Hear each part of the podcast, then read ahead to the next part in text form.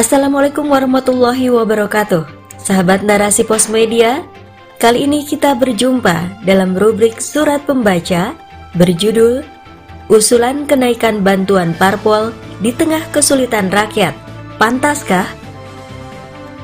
Surat pembaca ini ditulis oleh Sri Retno Ningrum Kontributor narasipos.com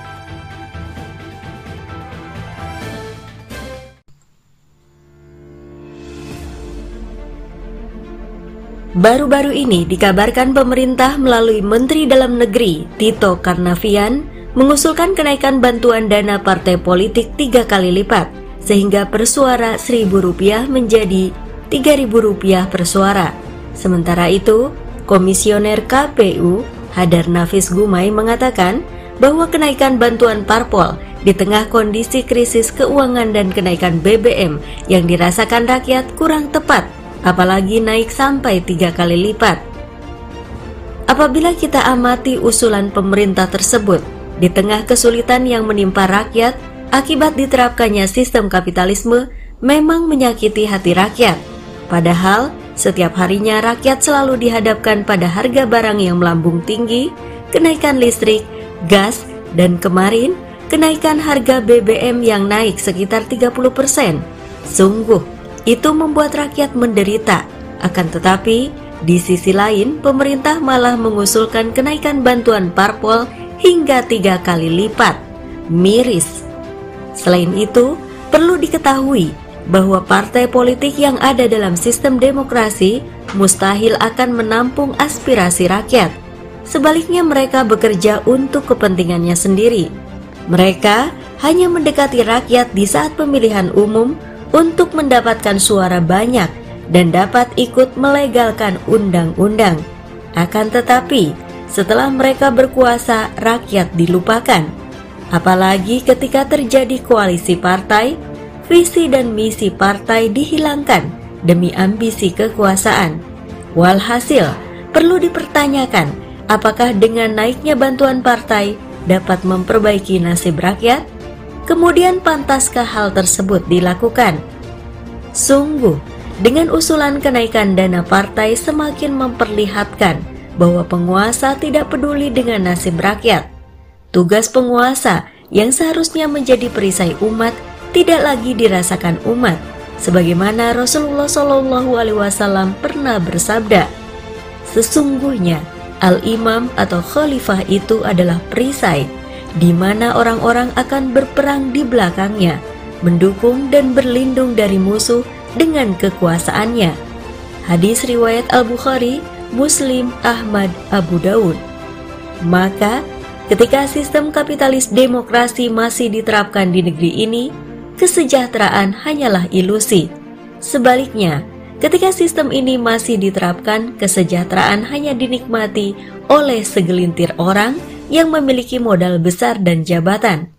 Begitu pula, tugas partai yang seharusnya menampung aspirasi umat dan beramar ma'ruf nahi mungkar kepada penguasa malah sibuk meraih kekuasaan.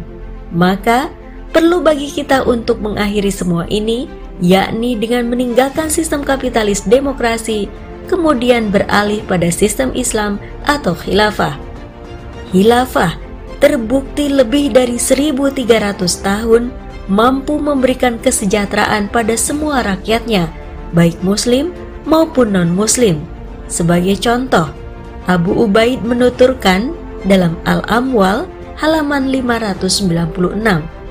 Muaz pernah mengirimkan hasil zakat yang dipungutnya di Yaman kepada Khalifah Umar di Madinah, namun karena Muaz tidak menjumpai orang yang berhak menerima zakat di Yaman, namun Khalifah Umar mengembalikannya.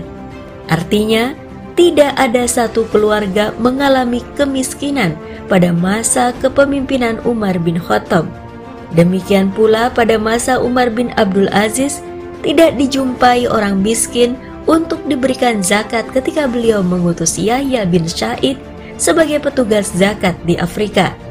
Sejarah telah mencatat bahwa tidak hanya di Afrika, kesejahteraan dirasakan warga daulah, namun menyebar ke seluruh wilayah khilafah Islam seperti di Irak dan Basrah. Oleh karena itu, Sudah sepantasnya kita mulai melirik sistem Islam karena hanya sistem itulah yang berhasil menyejahterakan rakyat. Kekayaan alam negara dikelola sendiri oleh negara, sehingga rakyat akan menikmatinya melalui pemenuhan kebutuhan pendidikan, kesehatan, dan keamanan secara gratis. Adapun untuk kebutuhan pokok, rakyat akan membelinya dengan harga yang terjangkau, bukan seperti sistem saat ini. Rakyat harus memenuhi kebutuhan hidup yang harganya selangit. Tidakkah kita menginginkannya? Wallahu a'lam bishawab.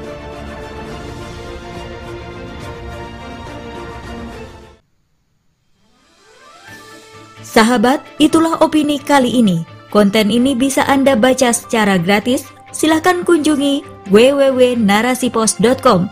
Terima kasih telah mendengarkan. Saya Maya Rohmah. Sampai jumpa di episode berikutnya. Narasi Pos cerdas dalam literasi media, bijak menangkap peristiwa kunci.